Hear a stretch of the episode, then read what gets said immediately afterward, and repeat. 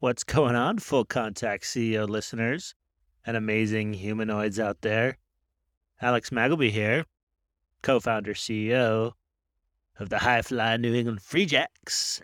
I just wanted to jump on before our final episode of the Captain America miniseries to say thank you to everyone who has subscribed and listened to the show. Much appreciated. There are plenty more episodes of Full Contact CEO to come, but we want to hear from you.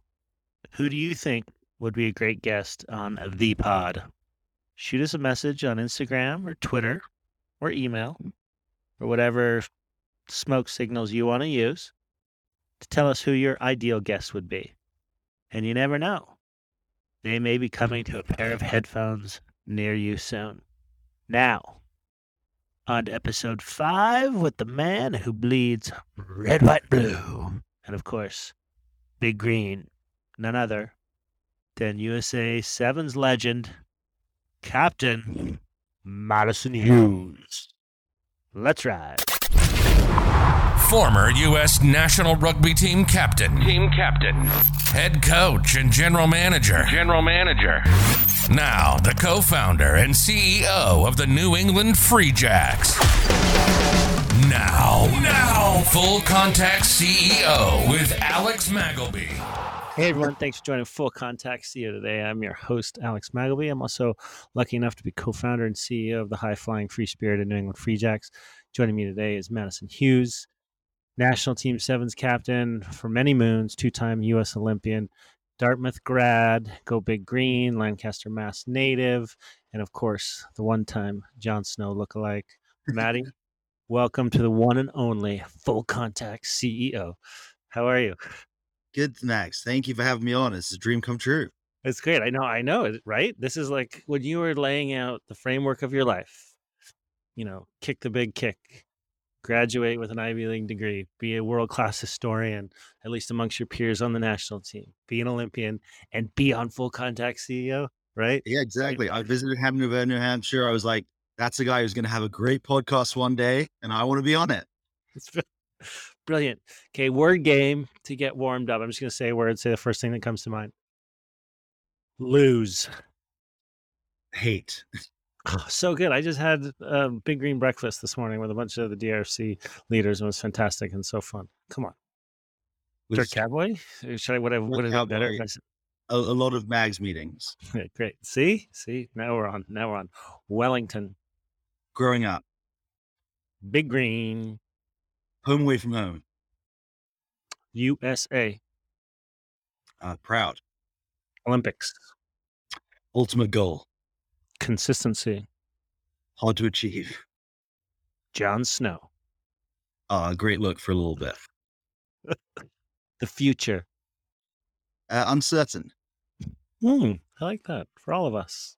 What is your future? I'm really excited to hear your thoughts of We're late. trying to figure it out. before we get there, how did we get here? Now, you grew up in the UK, uh, Mm-hmm. mother's from New England, Massachusetts. Uh, born, raised, what happened? Yeah, so my dad's English. He's from uh, suburbs of London. My mum's from Massachusetts, as you mentioned, and grew up in England my whole life, but always felt a big pull to uh, Massachusetts and the greater New England area. I think my mum's one of six and has, we have a lot of aunts, uncles, cousins who we'd visit for like between a month and two months every summer, and then sometimes in the winter as well. Um, and it was always like best time of my life coming and visiting my family, being immersed in, immersed in that. And I think my family, my mom, that whole side really entrenched in me, like, I know, a feeling of Americanness. Um, despite the fact that I was growing up in England, like I had my English family, family as well. Um, but that was always a, a really strong part of me. And it was always like something I defined myself as. Um, and then, yeah, as I got older, it was became, yeah, more of, oh, I, I think I want to go live and explore kind of that side of myself one day. Um, and then college became the time to do it. So, when you were a child and the family would say, let's watch football, your mom would be like, okay, we're turning on the Patriots. And your dad would be like, no, we're watching Chelsea. Pretty much. Yeah. No, I mean, my dad, my dad was taking me to Chelsea games. I think the story was that I went to my first game when I was like four months old and he was sitting, I was sitting on his lap and uh, he was very upset because every time I think Chelsea would score, I'd like get, I'd like cry, and the other team would score, and I wouldn't do anything or something like that. Probably had more to do with the fact that he was in a section of very rowdy people who, every time Chelsea scored, would go crazy, and when Yeah. the other team would score, would be dead silence.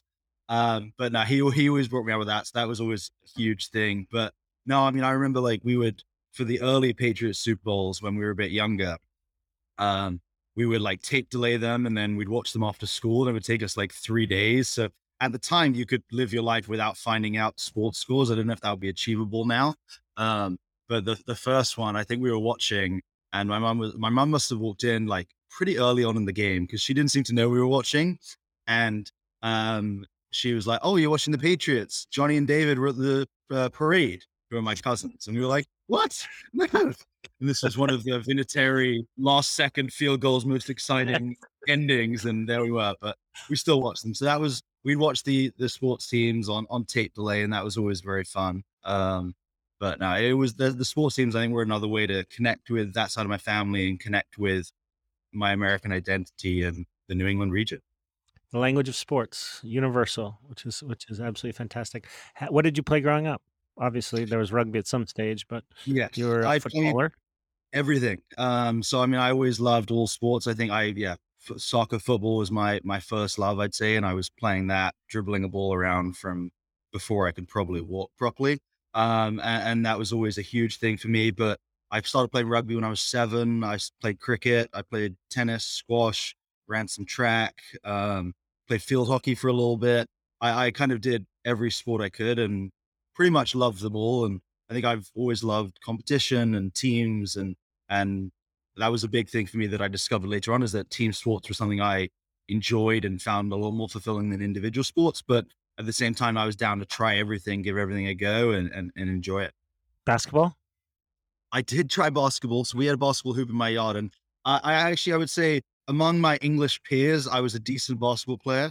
I quickly came to the US and think, you know what, basketball's probably not my game. Um, but no, I could, I could dribble the ball around. I, I was shooting, but no, I wasn't competing at the rim with anyone.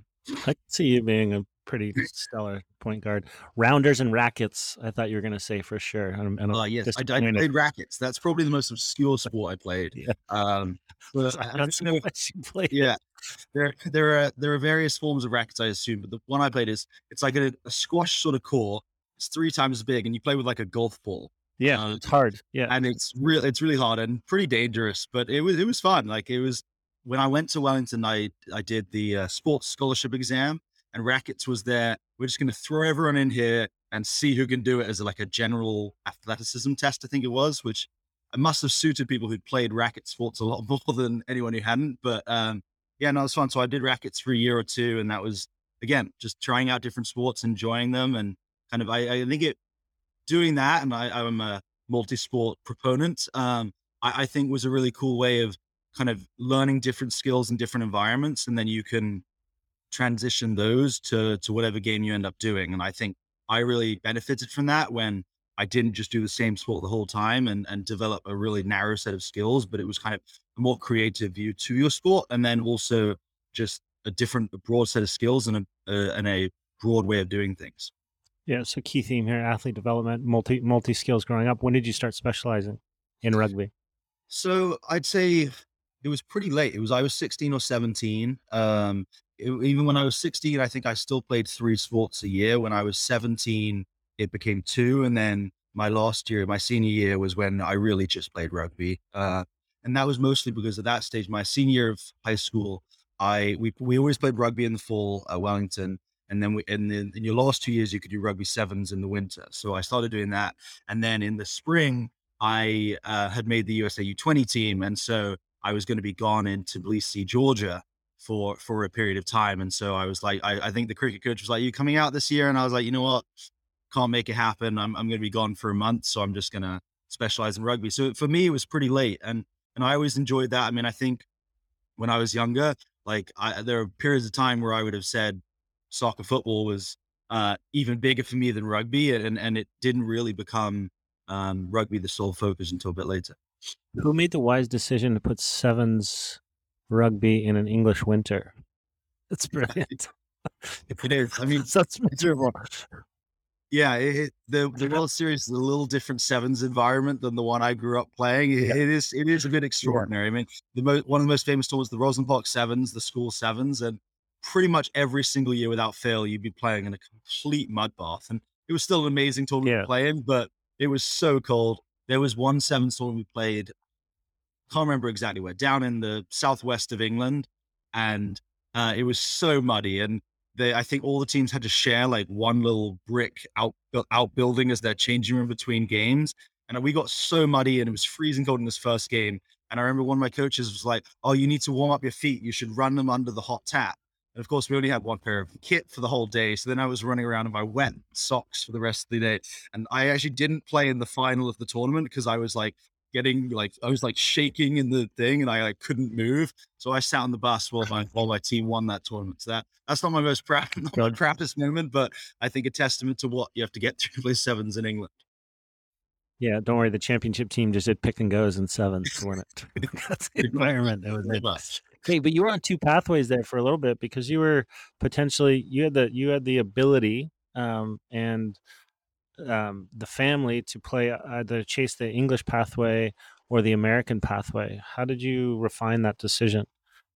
Yeah. So um I when we were uh I was an under 15, so it was my uh, the we have five years of school in England, so it's harder to translate. But um I played in the the Daily Mail sevens and we ended up winning that tournament. Um and I played quite well in the final and and got some looks off of that. So then the next year uh, was the England under 16 trials. Um and I played for Berkshire, which was the county my school was in, and then uh made it through to the divisionals too, which was kind of like the last trial for England under 16s. Um, the way I tell the story, I was on the wing. I think I touched the ball once in the trial game and and didn't get selected. Um, and I was pretty disappointed by that. I think it, as a and schools rugby isn't like the natural trial system, but I rarely came across someone um, who I didn't think was I was better than. Um, and I think I played for a very good school, so that probably helped.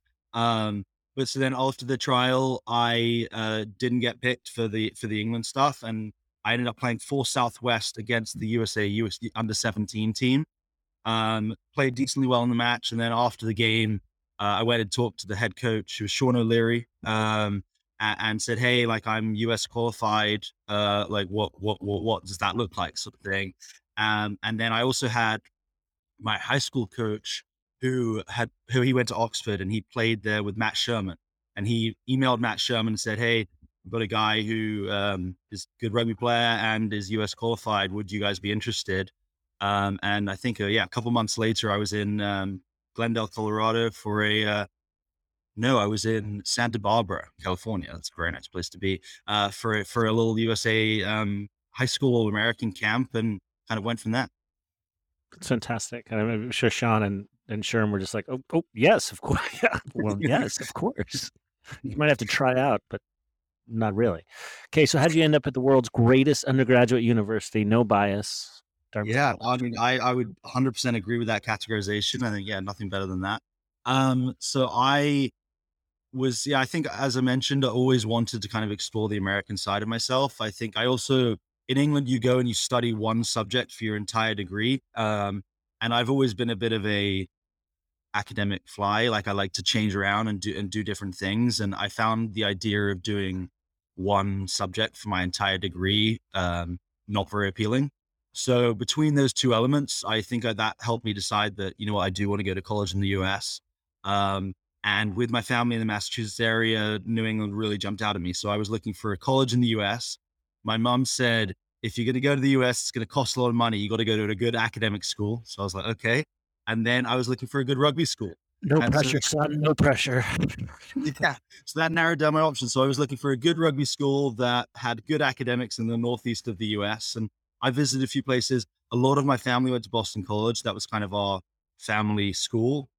So I visited Boston College. I went to Brown, uh, checked out a few other places. Um, but once I visited Dartmouth, Bill Lehman was showing me around and I saw the clubhouse, saw the um, saw the Brophy Field, and I was like, you know what? This is where I want to go. and I Um, want to be, wor- and I want to work with a ginger coach. and I want to work with a ginger coach. That was obviously the, the, the hidden element. And I, I didn't know that was the secret at the time, but there it was. And, and obviously Dartmouth's pedigree speaks for itself. And But I, I think once I visited and saw the school, saw what the rugby was about there, and, and talked to some of the people involved, it was it very quickly became this is where I want to go, and was lucky enough to get in. Great uh, pathway, U.S. pathway. Then you were playing high school Americans, and that quickly then transitioned into under twenties for a couple of years. What was that experience like? Yeah, I mean, uh, so I did one year of high school Americans, and and that was cool. I mean, I, I think we, um, it was it was different seeing what was happening with the U.S. rugby system. I think it was a very different uh, it was in a very different place than even my high school program. Um, in the US, we'd come together for these high school American camps, and like every single person would be like, "Oh yeah, no, I played fly half for my team back home," and like very athletic, lots of but a lot of raw potential. Whereas in England, I mean, I played wing, and I think that probably would never have happened if I'd grown up in the US. And I, I think that was because in England, like this is your role, you're going to do exactly this. Whereas even with the high school Americans, it, it quickly became you can kind of feel yourself out and and and do a little bit whatever you want. And then it became the U20s, and I and I really enjoyed that experience. The first year we didn't do so well. We went to the World Trophy in Tbilisi, Georgia, which was one of the longest three or four weeks of my life. It was a very long time to be in Tbilisi, pretty much in isolation. I think there was like a political uprising while we were there. So we spent one day locked down in our hotel because the guards wouldn't let us leave with their Kalashnikovs. Um, but th- so that was cool. And, and then I think we learned a lot of lessons. We had Scott Lawrence was our coach for the U20s, and I, I think he had a, a famous plane flight where he wrote down all the lessons he'd take from that year. And then the next year we came back and played with a bunch of great players. I think Will Magie, Mike Teo, um, two big guys who were on that second U20 team. Um, and we yeah had a great experience. We spent like three or four weeks in in Denver together, uh, and then went to Utah, um, and we won the Junior World Trophy, which I think seemed like a really big progression and step forward at the time. I don't know if it was just because as a team we'd gone from seventh to first in one year, um, but seemed like a really cool system. And then, I mean, at the time I was really frustrated that uh, the next year the team team's going to get to go to the Junior World Cup and, and play against yeah. all those teams. But in hindsight, I might have dodged a bullet there. what can we learn? What can the Free Jacks learn and, and rugby in New England about that pathway and how it may apply to future would be Olympians? Yeah, I mean, I th- I think I really learned a lot from the opportunity to play against high level competition from different regions, and and I think that that was something that really felt like a huge learning experience to me. Um, obviously, playing different against different styles and different styles yeah. different countries and being exposed to different cultures, I felt like that was something that really helped me grow as a rugby player. Um, and I've been lucky enough, like at schools, we we went to South Africa one time, we went to Ireland a few times, so I'd been lucky enough to have done that earlier, but I think for the team and, and for us, it really opened a lot of eyes. Um, and and I think it's it helps to do that at a younger age. So I, I think that I really benefited from doing that earlier in my career, so that when I came back, I was like, "This is amazing! Like, look at what rugby can let me do," and, and I really want to progress so that I can keep having these sort of experiences. And and and that really benefited me. I mean, for the Free Jacks, I think getting that robust pathway is really important. Um, and having people progress through the system. I, I think as you like, I was like lucky enough to spend two years in the U20s, and I think we found the the guys who were able to do that, and obviously probably had to meet a certain threshold to have been in the U20s a year young. But the guys that we had that formed that core of the second team, uh, and we'd learned so many lessons the year before. We'd grown up together so much from the year before that by the time we got to that second tournament, I think it helped us push to a higher level. So I think it's yeah. I don't know what lessons there are in there, but it's getting a group of guys who can progress through the system together. I think really benefits the whole group. there's a lot to be said about consistency, right? Even though there's others who may be equally as good, just the fact that there's a group together consistently and then being challenged in, in different environments against different styles. I think it's it's it's, it's really pertinent. How did you again then kind of progress and be nurtured into and move into what became a very successful has been uh, to date a very successful sevens career. How did you make that transition? Uh, yeah so i mean my freshman year i was at dartmouth and i got the news that my head coach was leaving to become the head coach of the us national sevens team. And that was like oh this i thought i was going to be here for four years with with Mags um, and and now see you later. See you later. But I, I had actually i'd heard rumors before that that uh, not that the post was coming free, but that you were in line for higher positions. Um, and so then we had success at the CRC my freshman year. Um, and I think after that, went off to the U20s and and it was yeah pretty quickly after that was invited out and I, I was lucky enough with the dartmouth quarter system that i was already kind of planning to take the winter quarter off and you invited me out to train with the sevens team that winter and that became the start of my uh, snow-free winters in san diego which have lasted quite a long time now um, but As it's so- negative 10 degrees outside today in Hanover. Hey, I mean, I, I've had I, I signed up for four years of really cold winters, and I didn't really feel like I got to experience them. So there's still that, Yeah. that little itch in me to to get some back. winters under my belt. I I will at some point. I will at some point. Um, but uh, yeah. So then was lucky enough to be invited out. Uh, did reasonably well, and then I spent the next winter in San Diego as well. And then Matt Hawkins was the coach by that point, and he picked me to make my debut in Wellington. And after I did that, so that was February of my junior year. And then after that point, it was a lot of flying back and forth from San Diego to to Boston to New Hampshire. Um, and and I spent, I'd say, yeah, the last one and a half years of my my college degree, kind of going back and forth uh, and spending any off periods from rugby uh, at Dartmouth, and then juggling back and forth for a couple terms, which my professors weren't weren't in love with. Um, and then a couple off terms where I was able to be full time in San Diego with 17. How did you manage that? Obviously, you're you're a great student, and um, but uh, you know, in doing a difficult degree, how did how did you manage that in terms of making sure you got your academics done and you chased elite sport?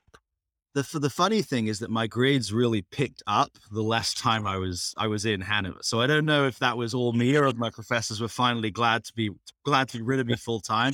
But no, I think it it took a lot of um, time management, which is a bit of a cliche, but it also took me prioritizing what was important to me and what I wanted to achieve. I think early on in my degree, like obviously, and this is I don't look on back look look back on this and with regret. Really, like the social side was really important to me and I wanted to enjoy myself. But as I got later in my career, it became okay, I want to push for the 2016 Olympic team. I want to get my degree from Dartmouth. And if I want to achieve those two things really at the same time, then I needed to make sure that I was fully focused on chasing those goals as much as I had. And I was still, still able to have fun. I've still got a great group of friends. So I don't feel like I lost out too much, but it became prioritizing what was important to me and what I needed to achieve that.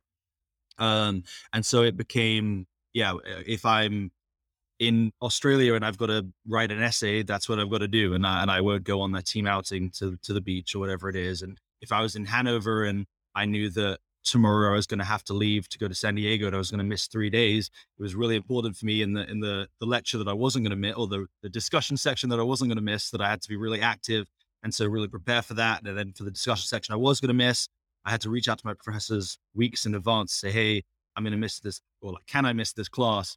And I had one memorable one, which was actually my junior spring. So the spring, I'd just come back to Dartmouth and I said I, to Matt, I wasn't coming back for the spring. Like I had to go back and pursue my degree. And I remember walking off the field in Hong Kong and like knowing I was going back to school and be like, okay, like this could be the last time. Like I'm going to make sure I take all this in. And, and then I came back in the spring and the team didn't do so well in Glasgow. And so I got the call, I think it was on the Monday of the, the tournament week from Matt being like, hey, could you come to London this weekend? And I was like, maybe. And so I sent an email to both professors and I got, well, I got one response back from one, which was it's literally really long response for how it was a bad idea for me to do it. And then she was, end, she was just like, but dot, dot, dot, go play rugby. And I was like, okay, that's all I Yeah. need. Go play for the national team. yeah. So you were the youngest captain. You're the youngest player on the team when uh, Coach Friday named you captain. Uh, what did that mean to you? Is what what is the role of the captain? What did you think it was? How has that changed in your experiences over time? Yeah, so I think it was a shock to me at first. I, I so actually Zach Test, who is one of the, really the star of the team at the time, had said to me like a week or two before, uh, like, "Oh, you're on your way to being captain here," and I was like, "What? Like, no way!" Like, I'm as I said, I think I was 21 at the time.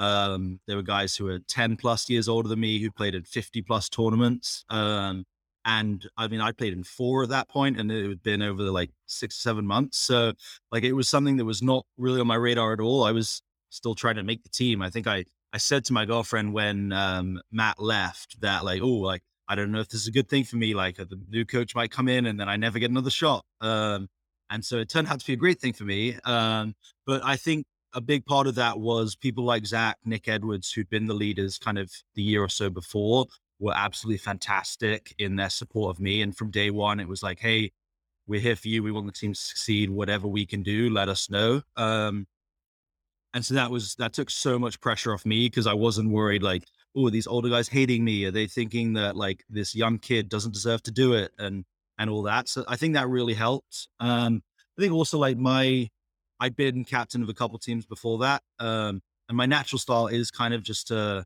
at, at the time mostly I'd say was to just work really hard, be like everything I want everyone else to be, and kind of hope everyone else falls into line. Um, and, and that worked in some ways, didn't work in some ways. And I think I discovered that. I think in my early years, I had a little bit of a tendency to be more of like a, I don't know, a ballot taker, I'd say, than a like, like I, I like Mike would say, like, what do you think of this? And I'd be like, I'll tell you in a second, and like and, and ask a few people and and come back to him and be like, okay, this is what people have said, um, which obviously isn't all it should be. But I think I, I grew in the role and I became a lot more comfortable both within my, my with my place in the team and with my voice, um, and became a lot more vocal over the years. And I think there are probably upsides and downsides to that. I think as I grew into the role, it, it's hard not to let it become um, procedural in some ways. Where I've been doing this for five or six years at this point, so I'm very comfortable in what I'm doing, and and it's hard to bring that kind of I'd say fresh perspective to what's happening every day. Where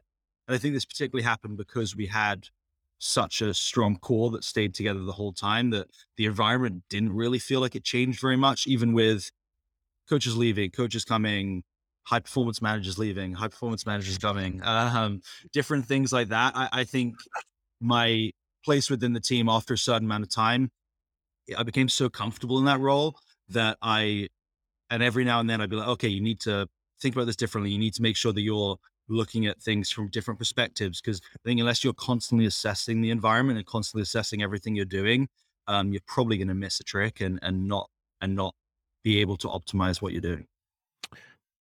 So that it, and it's a that was a decade long team, right? Of of of the core being together and being built.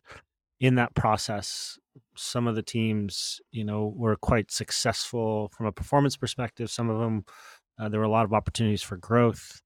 Uh, some, you know, perhaps you wouldn't want to go back through that that that same experience.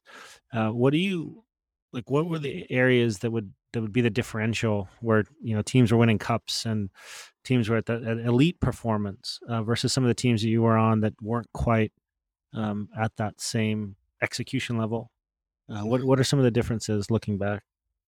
Yeah. Um, so I mean, I think it varies from team to team. Like you have some teams that contain elements that you wouldn't have thought would be essential, and that makes them successful. And some teams have those elements and still aren't able to do it. So when I look back on the 2018 2019 team, which I think was obviously our most successful team during my tenure, the biggest difference for me was that the pretty much the whole of that like kind of leading group we had really stepped up and were leading in all of their own different ways. So whether that was Pinky, Marty, Danny doing his stuff. And, and I think in other years, we had a couple of guys who were doing that, and then a, bunch of others who were kind of content to to follow and concentrate on their own things. Whereas in that 2018 year, and I think we got so united around our goal of we have to finish top four so that we can achieve Olympic qualification that every single person was so focused on that that they were really pushing forward and, and they were willing to have those difficult conversations and they were willing to be vulnerable and they were willing to do whatever it took. And like, I mean, uh, single out Marty here. I, I think Marty in his first year on the team was a little inconsistent. Um, he had the potential to be the best player in the world, but he also had games where he would make mistakes that cost us. Um, and I think in that 2018 year, was he made such a big jump in rather than being frustrated that he was looking for an offload and the runner hadn't come, he was stepping back and having the conversation about like, this is what I saw in the defense. And if you run this line, then we're going to break them. And I think his willingness to do that and his willingness to, I guess, be vulnerable and say, this is why I'm frustrated. This is why things aren't working out. Um, and that's just to single him out. I think a lot of people progress in, in that way. And I mean, Pinky was absolutely enormous that year. Folau doing his thing all the time. And, and I think even Folau, it was a, that year was a, a turning point in him being willing to st- speak up and have conversations with guys that he probably wasn't that comfortable with. I think my first few years on the team, he was really comfortable with certain people and, and would talk to them. But other than that, he it, it was it was hard for him to to yeah be vulnerable, and I, and I think a lot of us were able to do that in 2018, and then after that, it was it was interesting. I, I think it will it will always be a bit of a question mark of what would have happened um, after that without obviously the pandemic and, and Yeah. other factors. I think we weren't doing so hot the year before um, before the pandemic hit in any in any case. Um, but I, so I think that was us that was us trying to take a lot of lessons from 2016, where I think in 2016, by the time we got to the Olympics, a lot of people felt like we'd already run our race. Um, Yeah. And so in 2020, we were trying to focus on okay, we're trying to peak for the Olympics. Obviously, we want to do well in the season beforehand, but the Olympics is what it's all about. Um, and so, did we get the balance right? We'll never know because things got curtailed. And then the pandemic year was interesting. I, I think that was a really tough one because obviously everyone was going through so much stuff and we were able to be full-time rugby players so we don't have much to complain about but um, a lot of stresses and and the environment just became quite difficult um, and it I, it very much felt to me at least like we had a lot of people who were hanging on for for one last ride um, and that told in the environment and we never quite achieved that same um, that same singularity of focus and, and drive, which I think is so essential to everything. And even back in the early years, I think we really had that with we are trying to break into the the top tier of where teams don't want to play us and teams aren't thinking, oh, it's the USA, like we don't have to worry about them. And, and I think we rallied around that. And then in 2018, we rallied again around like breaking into that top two or three teams. Um, and then and in the pandemic year, we weren't quite able to hit that. And obviously not playing any competition doesn't help. I think we're athletes, we want to play games. Um, and just going into training and training and training and training for months and on end with different things happening, yeah, didn't work out too well for us. So I assume that you know that 2018-19 team that was coming after the World Cup sevens in San Francisco, home ground, that didn't quite work out for expectations, probably where you guys were. So you Mhm. had that, um, just again looking outside in, you had that to coalesce around and build from. Um, do you think uh, the the change 18-19 to to the last couple of years was a burden of expectation based on your previous performances that we see happen in a lot of situations where teams hit peak? Um, Yeah, potentially. I mean, I think after that World World Cup sevens, which is an incredible experience, but like like some others, um, pretty devastating to to lose on the last play like that. We had some meeting. We had a meeting in the room, and it was like, okay, like this, we didn't do how we wanted to. We've got to go out and next season, this like we can do any. We we know we can be anyone. Like we've we've proved that. We've shown that on a game, a tournament, but we've never shown that over a season. And I think the seeds of that were really sown in that lot in it was the, the hotel room after the rugby world cup sevens. For the yeah i mean it is it's always hard to follow up success and I, I think that's true in rugby it's true in business it's true it's true in life where doing something to a really high level once is one thing but being able to consistently do it year after year is another. Um i think it could definitely be have been a factor. I, I i'm not sure. I, I think we always had that problem and going back to my whole time on the team, and I know this reflects on me really, but um, where we we could peak for one game, we could peak for a tournament, but doing it over the course of a season was was always our struggle. Um, we put it all together in that 2018-19 season, and hadn't been able weren't, weren't able to do it after that. But uh, I mean, it was yeah. I guess the nature of what we were trying to do was as the, the Olympics was the ultimate goal for us, and we weren't trying to really we, we had to for 2018 19 but the ultimate goal was to peak for that one tournament that one weekend um and yeah i don't know i mean yeah the the olympics we can get on to the olympics but uh, that Mhm. was that was I, I don't know if that was burden of success because we had all the we had everything built up and then we just let it really really excited to jump into that. In sevens in particular that you know the old saying is really so true about the game. You're not as good as your last result you're not as bad as your last result right sevens in particular you get all your restarts you blow away a team by 40 the next game you don't get a couple of those restarts the game and the score is entirely different even though you did everything the exact same right Yeah. No, I In- mean, that's so true. Like, it's such a percentage game, and one or two things happening differently change it from a 10 point win to a 10 point loss, uh, and not in your control. Um, I mean, I remember sitting there, I usually just sit in the back on our receiving kickoffs and run next to the kicker on the kicking, and I'm just running like, please catch it, please catch it, please catch it. And like, that one little action, which could have so many different factors, changes the whole game, the whole tournament, your whole life. So, And it's and then the other piece is, is is what got you here won't get you there, right? And I think that looking at those at those teams, even look at the 2019 World Cup with England, they beat the All Blacks in the semifinals. You know what happened in that week? How, as a Mhm. coach, do you manage that? How difficult that is because you don't know. You know, it's um, do you even go harder on what you were doing? Do you take the brakes off? Uh, so I'd imagine with with Coach Friday how difficult that was, kind of taking all those lessons and then figuring out what's going to happen. Plan for twenty. You guys are all planning to peak again in twenty, and then okay, well that's not going to happen. And I, I can't imagine how emotionally challenging that was, let alone the physical um, periodization of that. How exceedingly challenging it was. You're extraordinarily fortunate and well deserved. You not only are an Olympian, you're a two time Olympian. Uh, what are the differences between those two experiences, Rio in 16 and then Tokyo 2020 in 21? so I mean, the most obvious one is obviously the pandemic factor, which like in Rio, we were able to interact with everyone for all the benefits and probably drawbacks that I had. The opening ceremony was this incredibly vibrant, loud, energy filled affair.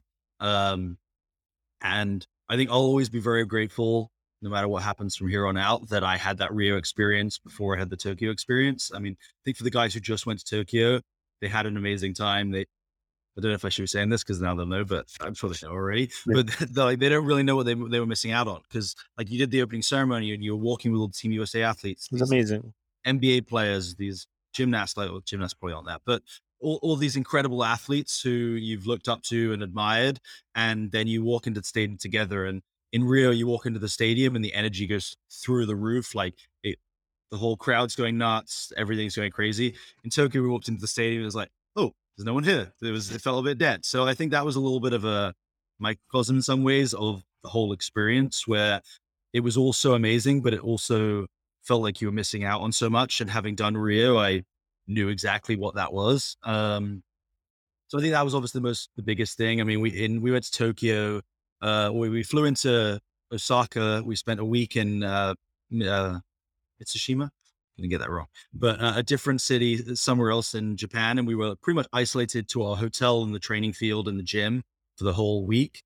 I think we went to Tokyo. We were there for two days, competed for three days, and left the next day. So it Okay. very much became defined by how the games went. Um, opening ceremony was still one thing we did get to go, but in Rio, obviously still defined by how the games went. But like I actually stayed through the closing ceremony. I went to 16 other events. I, I saw everything I could and walked around Rio, which was a little dangerous, but felt good at the time. Um, and, and was able to do so many incredible things that I think that Rio experience, when I look back, obviously big disappointment at how the games went, but also so much enjoyment and, and so much good feelings about that. Whereas when I look back on Tokyo, it's really just defined by what eight minutes against it against Just how much elite sport has to do with not only the experience of the athlete, but of the participants. And Mhm. looking at Rio and, and being in the stands while you guys were walking this massive, unified American team uh, was was beautiful and magical and amazing. You know, remembering back to Rio, um, the people were so friendly, but it was so crazy. Like trying to get the logistics right and everything else. I'd be in the follow car with a few of the backup athletes. Like horse would run out of a favela, get hit by a taxi, and everybody just keep driving and going on their their day to day lives. It was really nuts, but high energy and really really fantastic. Looking at the performances of that versus the performances is of Tokyo, um, either both of them, you know, as a team, we didn't quite hit it out of the ballpark. What? Why? You know, and you guys are used to peaking and doing some great stuff. What was the looking back? Um, I mean, when looking back on Rio, as I said, like the when I look back on it, it does feel like we'd kind of already run our race in some ways. I think we'd had Just because you were fatigued and like you had done yeah. I mean, I think different people say different things. I like I, I would I would say I was more probably mentally fatigued than actually physically fatigued. It had been a long season. Maybe I was 23 at the time, so 24. So that might have been a factor versus the guys who were a bit older. But you Uh, look, just to interrupt, and I'm sorry, you look back at what you guys had to go through, like you know, in, in 2013, a team that was starting to figure itself out and Mhm. then starting to perform, you know, as as Mike came in and that you know 2015 group, but that that 2015 year, you guys were playing sevens, you were playing 15s. A lot of the guys, there was the motion about whether you were going to play in a 15s World Cup. Oh, by the way, we had to qualify for the Olympics. That all happened in that summer leading up to it. And so it was kind of nonstop. There was no there was no break. Yeah. So and then all the way you're going to the next July, end of the next July. Uh, it just seems like no matter how everybody tried to manage workloads from an emotional standpoint, I think is what you were hitting on.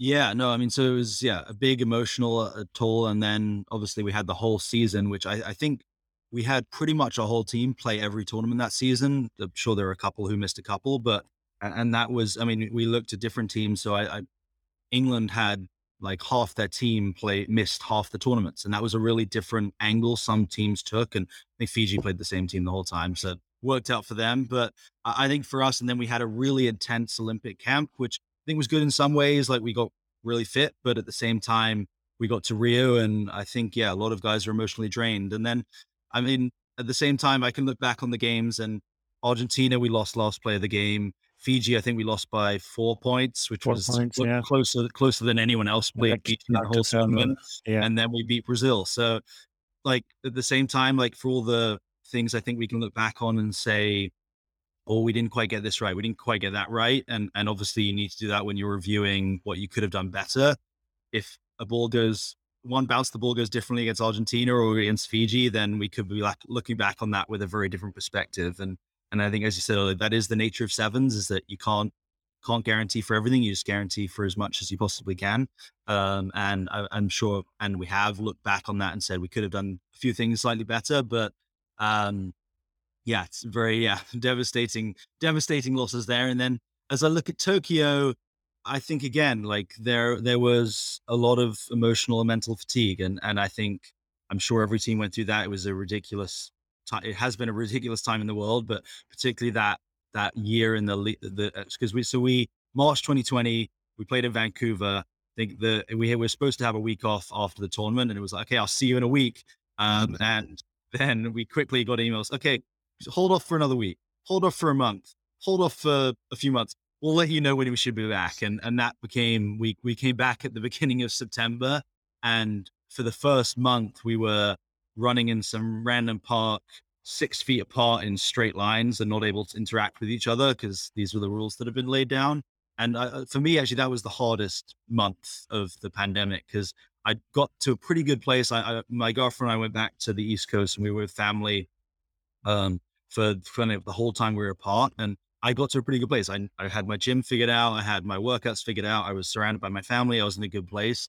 And then we came back and suddenly I wasn't really able to interact with my teammates. It was still really uncertain on like one, one trying to be like socializing particularly or anything like that. So I, I felt like I was just sitting in my room and then twice a week I'd go out and run in straight lines, like saying, Hey Danny, how's it going? Like uh, from six feet to, to guys. And, and I think that mental fatigue, that, that was the hardest part. But even once we got back into it, there were just constant challenges. And, and I think I, I struggled a bit to deal with that. Like we had in, in March when the reports came out saying the Olympics were canceled and that set the group chat off for light. And I remember, I think I just got home from practice and I was sitting in my car, just being like, okay, I don't, I don't know what to do with this information. I think I, I, I didn't even read the article. I think it took me 30 minutes before I actually read the article. And I remember reading the article and then sending a thing in the group being like, hey guys, this doesn't say that at all. Like it's just a headline which said that. And then the actual body says like, one guy who was on some board associated with the Olympics says that it might be canceled.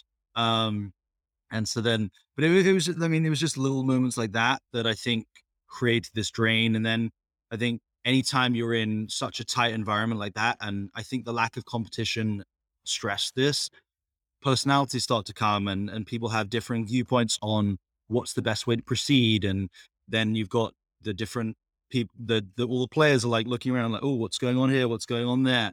And and that really took a toll um so i think all those different personalities and and I, and I think the lack of competition was a big element of that because i mean in sevens we play 10 tournaments a year. You play you have to get ready for the next week. You get constant barometers against all of your competition on how you're doing and we were in this environment where we were pretty much going into the olympics having not really played any of our competition in what a year and a half at that point, and so having like we we'd had the test against GB in England and sorry GB in Ireland, um, but like I think we took half our team. Like I, I think they had more of their team. So and and our starting group really hadn't played together since Vancouver in 2020. I'm not sure Right. I'd played a 14 minute game since Va- uh, since maybe even LA. I might have done in Vancouver. I can't remember. A- And, that was just a very long time before the Olympics not to have those um, tests against your competition and the game time with your team. And and training can replicate that. And obviously, if you've created a good training environment, it replicates it as closely as possible. Um, but I think the nature of rugby and the nature of sevens is that you can't really get those real acute, real exact tests of what a game is like unless you're playing games.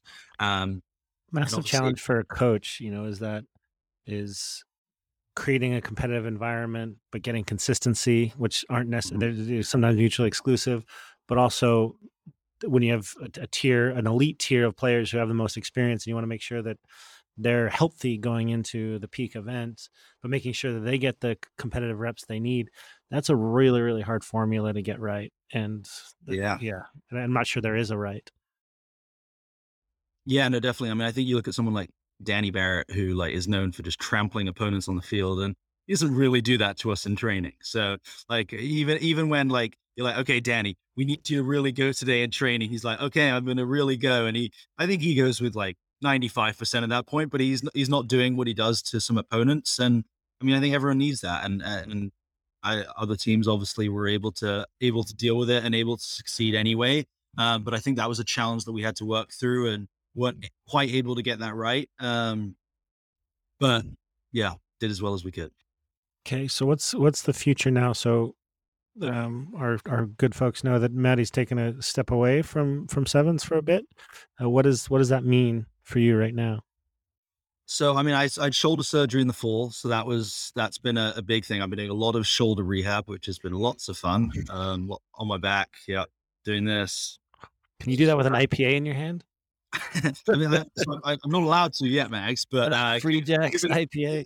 Give it a couple of weeks and I'll Really? get that free free jacks IPA for some external Yeah. rotations. But Okay. uh, so yeah, it's it's a long process, and I, I think that's been on top of other things, which I'll get into. It's been dealing with that has has added to it. Um, so then I'm trying to figure it out. I mean, I think I knew in the run up to the Olympics that it was going to be a good time for me to to step away and take a break. And I think as the games got closer and then reviewing it, it was even clearer to me that that was not only good for myself, but probably good for the team as well. And that other people needed the opportunity to step into that gap and to take the team forward in their own way. I think I'd done that for so long and uh, not the team was a mirror of me, but I, I think it had been made behind me the whole time. And I think it needed a, an opportunity for fresh perspectives and fresh voices to, to rise up. And I think that was in the best interest of the team.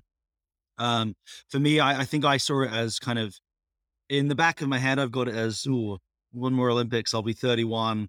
I could I could give that another go. And and then we were having a conversation, but it's like there will probably always be some unfinished business from your rugby career, but I definitely feel like I I have some unfinished business there. So I I I'm not I, I I yeah I think I refuse to call it a retirement. I think sabbatical is the term that I've been going with. Um, I don't know if people take rugby sabbaticals. I'm not sure that's really a thing, but I'll, I'll make it a thing. So um, I look at it as kind of a got about a two year window um, to try something else, and I think it's always been very important to me. Going back to, I mean, my, my mom instilled this in me growing up that you always got to have a plan B because like professional sports, uh, which was my dream from the age of like two years old, isn't the isn't the most sure thing. So um, and going The to rackets tour isn't working out so well. Exactly. I mean, going to Dartmouth, a big part of that was that, like in England, if you play professional rugby, you're pretty much supposed to do that out of school, and maybe you get a degree, but it's not from a particularly good university. And if in most cases, uh, and rugby is your sole focus. And I knew that pursuing a good degree was as important to me as pursuing my rugby career, and I wanted to do both of those. So that was a big reason why I went to Dartmouth. And and now, as I I, I don't want rugby to be the sum of everything I ever do. Um, and uh, oh, rugby playing, I guess. Um, and I, I wanted to expose myself to something, a new challenge, and test myself in a really different way.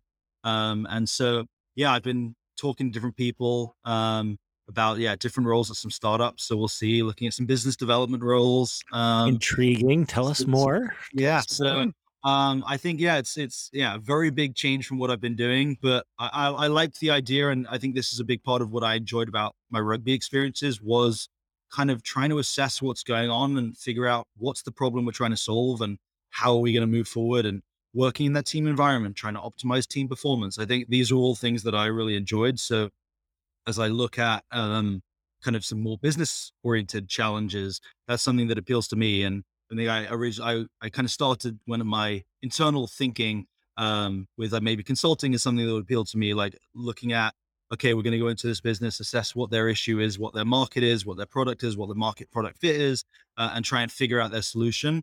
Um, and, and so I've been looking kind of some different roles there, talking to some some folks and some startups um, about kind of yeah internal consulting, business development, strategy sort of roles, operations, all, all in that. Just throw strategy, innovation, in, just throw those in there and you'll be sweet. I got some keywords. I was throwing some keywords at you. Uh, but no. So yeah, so I'm, I'm, I think yeah, between shoulder surgery and some other stuff, I haven't haven't started anywhere yet, but uh, looking into some roles and we'll be looking to get into that. And I think who knows? I mean, a little bit of my dream scenario almost is that I go somewhere, try it out, find a lot of fulfillment in it, enjoy it, and think, you know what, I'm just gonna had a great run. I love my you rugby experiences, but, but, I'm re- but I'm ready to move on.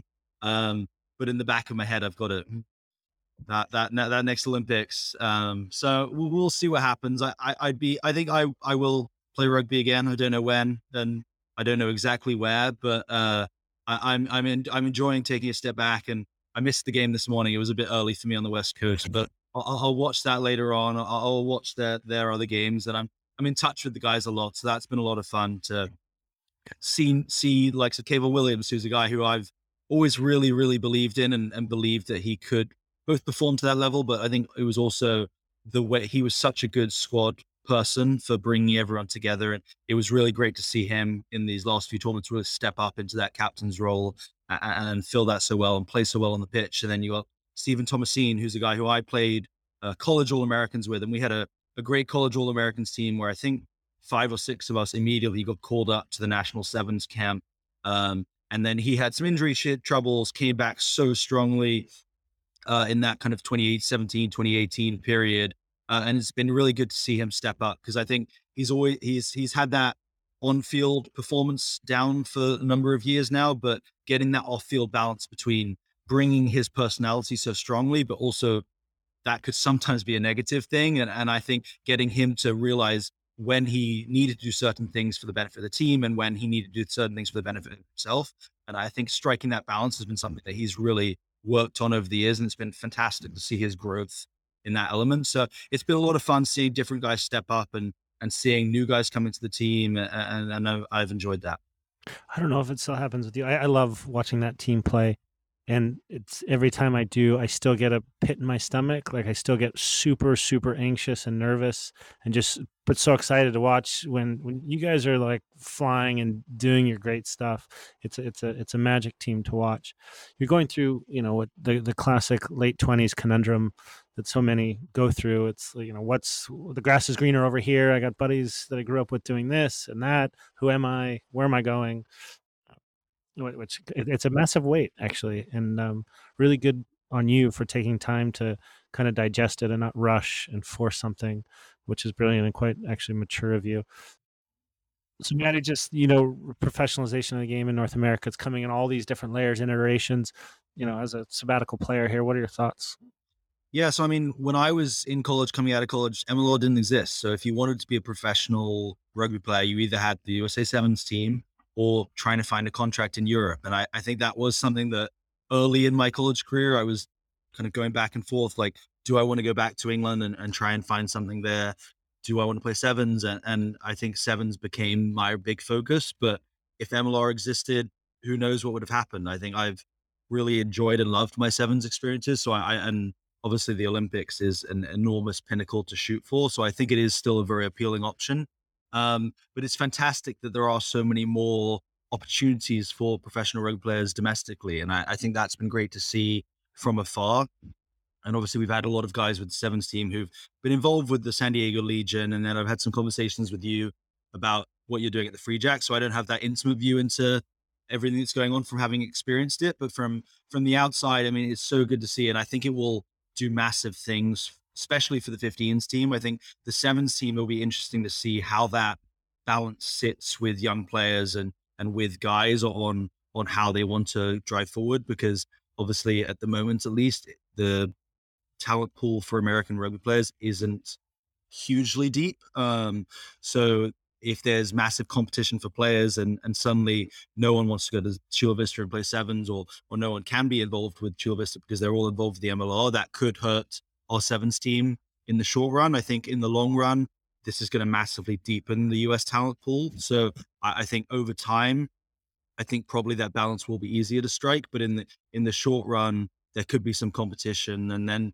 for PR7s, I mean, it's good friend of mine, Owen Scannell, who, who started that. So that was really fun to be involved with and to have some conversations with him over how he wants to sit in the landscape. And then I was there commentating, which was a lot of fun. And that's been yeah, you're actually really good at it. By the way, you're that's Thank like you. that be you know if, if there's professionalism in that in the future, I, I enjoy your commentating. So Well, I uh, appreciate that. No, I enjoy it. I mean, I think I approached it in the beginning as like we so we had a number of years with the sevens team where we do multi-hour film sessions breaking down every single element of practice, and we'd have different people sit at the front of the room and say, okay, well, like this is what's happening and talk it through. And I kind of try and bring that analysis and breakdown where like what would I be saying to my teammates about what we did well or what we didn't do well or what enabled this to happen because that happened uh, and that's the kind of breakdown that I try and bring. I think I, I leave the colorful puns and stuff to Dallin and he, and he can bring that part, he's but he, is. I mean, he makes it so entertaining, and I and I think that's the balance to strike. I'm not trying to be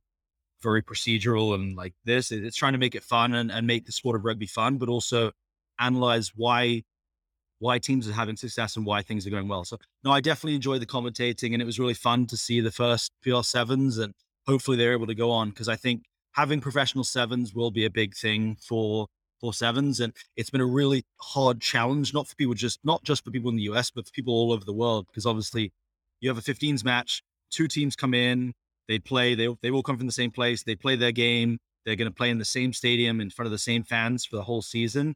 But sevens, you bring in a whole bunch of different teams, which is a much bigger cost from different places. So it's much harder logistically. And then you might have one event a season in that place. So how do you get the fans to buy into having that? And I, I think that's been the challenge. And I, I'm optimistic about the work PR7s is doing. I think they're looking at it in a really cool way. So hopefully they're able to continue. And the plans are to have a more extensive season this year. But I think between, yeah, between MLR and the growth of MLR has been great to see. And then PR7s fitting in. It, it, it's a cool time, and I think it's going to do a lot of good things um, for the American rugby player talent pool, but also how many fans are engaged with it. Because this is yeah, stepping back with the sevens team, I think one of the things that we really noticed is we'd have one tournament a year in the US. You'd have a great touch point with fans. They'd be so engaged. They'd be so excited about it. But then you wouldn't have you wouldn't replicate that. And momentum. Yeah, you have to Um, get up at three in the morning to watch you play. Yeah, there's it's that Exactly. momentum. and and and in the MLR, like being able to embed yourselves in all these different communities and have those frequent touch points with the same fans, and they know where the games are going to be, they know when they're going to be, um, and, and I and I think that's a fantastic thing for the growth of rugby. Um, I, I still do think that sevens is the easier grabbing tool for people. Like I think if you're watching 15s and you don't really know what's going on, you're just like, why do they just keep all running into each other? Why do they keep just piling in? And, and it's harder to have those conversations. Where in sevens, you kind of just sit back and like, wow, this is really cool. Like, even if you have no idea what's actually happening. And, and I've rarely had a conversation with a first time sevens watcher who hasn't been incredibly enamored by the experience. But then how do you grab that attention? How do you keep that attention when team isn't going to play again in front of them for a very long time? Whereas I think if we can grab them with sevens and then feed them to 15s to continue that journey, I, I think that's a really effective and, and is going to be the, the way to continue to capture t- attention for rugby. Yeah, so what I'm hearing you say is with all of these new professionalization of the game opportunities, they're not mutually exclusive right now. And it's actually about net new fans and opportunities for players and massive opportunities increasing. And, and we just see that now. I mean, Javon Camps with um, with us at the Free Jacks, crossover athlete, an elite athlete in another sport. Um, now there's more opportunities for that to happen. Uh, sevens, we see a bunch of the players who've transitioned from you know some of the work that, that Glendale has done, but through the PR sevens and um, those opportunities. If if these professional competitions are sustainable, and it looks like MLR has kind of gotten through that major first big hump of the first few years that typically break um, professional organizations. If the others can continue to to grow and sustain, it's it, it, it bodes very well for for the game in the United States and North America. Maddie, uh, rapid fire. Um, if you weren't a rugby player and you could choose anything in the world to do, what would you be doing? Um, I mean, the easy answer is soccer player, but that, that's a bit of a cop out. So uh, I like to think I could have done, but who really knows? But uh, I mean, I think probably it'd be something similar to what I'm hopefully going to be doing soon in the in the business world. I think like yeah. I'm so intrigued by this, and I, you're, you're you're not telling me, which is, is is cool too. But someday, I'm really excited to find out what you're thinking. Yeah, no, we'll see. I, I think um, I like, I, yeah, I like the kind of operation strategy problems that kind of businesses face. So trying to figure that out, um, I think in some sort of capacity would be would be what I'm solving puzzles. How cool is that? Exactly. And being able to actually do it and execute it, it's it's so implement fun. it and see the results, and then like iterate on that and figure out what went wrong, what went right. Like I think those are the sort of problems that I enjoy and I enjoy working through, and, and so that's yeah where I see it going. Favorite uh, seven series tour stop? Ooh, again cop out, but um, London because I went there growing up. Vegas because the home fans. Um, Hong Kong because it's Hong Kong. It's awesome. And for, for the non those category, Cape Town was always really fun. Yeah, great, great. Um, favorite, uh, most memorable Olympic Village moment? Ooh, uh, so we were sitting down in the the cafeteria, the our team, and uh, lady sits down next to our team, turns to one of our people and goes, "Hi, I'm Venus. What's your name?" We're like, "Whoa!" And she's like, "Oh, this is my sister Serena." Like, we know exactly who he was. Yeah. So uh, that was that was really How humble and amazing is that? Yeah, no, it, it, was it was absolutely fantastic, and I mean, fair credit to her. I mean, they're the Williams sisters, yeah. and, and to to think that they needed to, and and actually they it was really cool. Like so, in the cafeteria, it's kind of a free for all, and yeah, they just sat down next to our team and and just started talking to us, which was which was really surreal and very cool. That's great.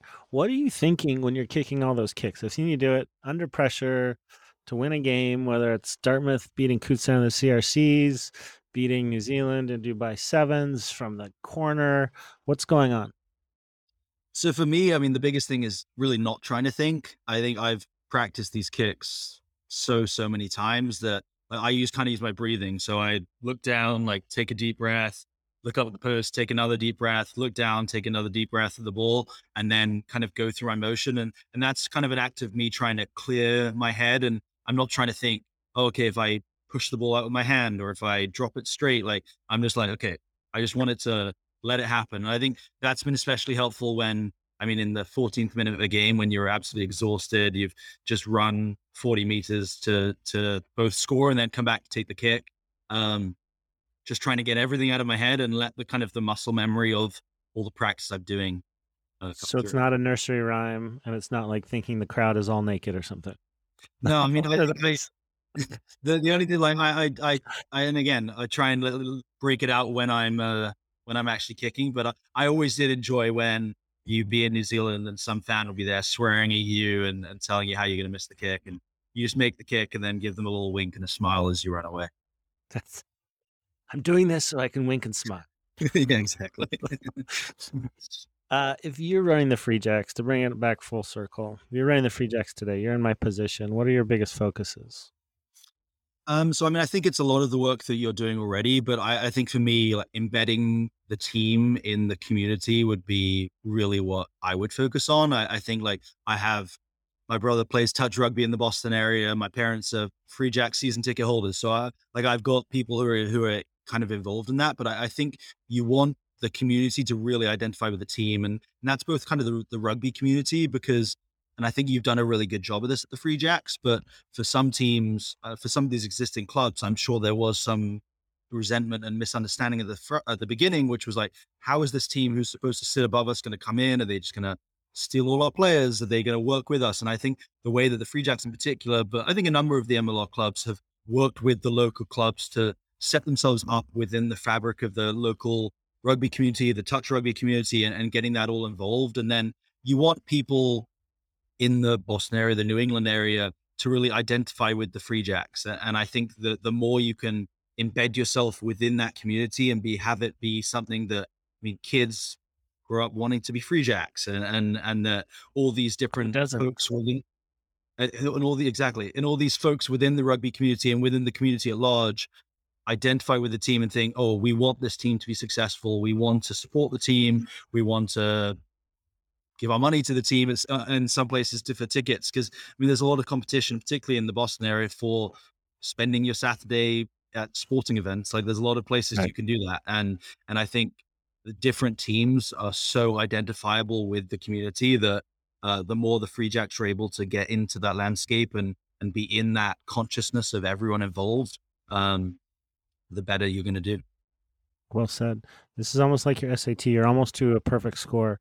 One last question: Who's going to win 2022 Major League Rugby championship?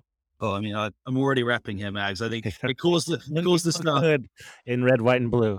there we go yeah they, no, it caused the star i walked into the gym one day wearing this hoodie and everyone was like ah what's going on here so no, yeah no i'm free jacks all the way um I think, yeah, Right here first, folks. yeah, there you go. Maddie, so good to catch up. Thank you so much. Thanks for having me. No, I really appreciate it. It's a lot of fun. It's great. Thanks for tuning in the latest episode of Full Contact CEO. Maddie, how do they find you on social media? Um, so Instagram, Madison Hughes 10, uh, Twitter, Madison Hughes 15 was my. so confusing. I, I made Twitter when I like was do the averages and be like Madison Hughes 12.5 for both of them. I, I made the Twitter when I was like more 15s, and I made the Instagram Yeah. when I was in the sevens. And then there is a Madison Hughes 10 on Twitter, and I messaged them at one point, and and I think they all their tweets are like at Colin Isles. This is not the rugby player. Do not tweet at me. Uh, so I think they deactivated their account, and I haven't been able to get them to give control. And I I gave up on that a few years ago. But yes, confusing at different times for different people. Yes. Be sure to subscribe and follow wherever you get your podcast of Full Contact CEO, and be sure to follow Madison as he continues to take on the world. Maddie, so good. Be well. Thanks, Max. You too.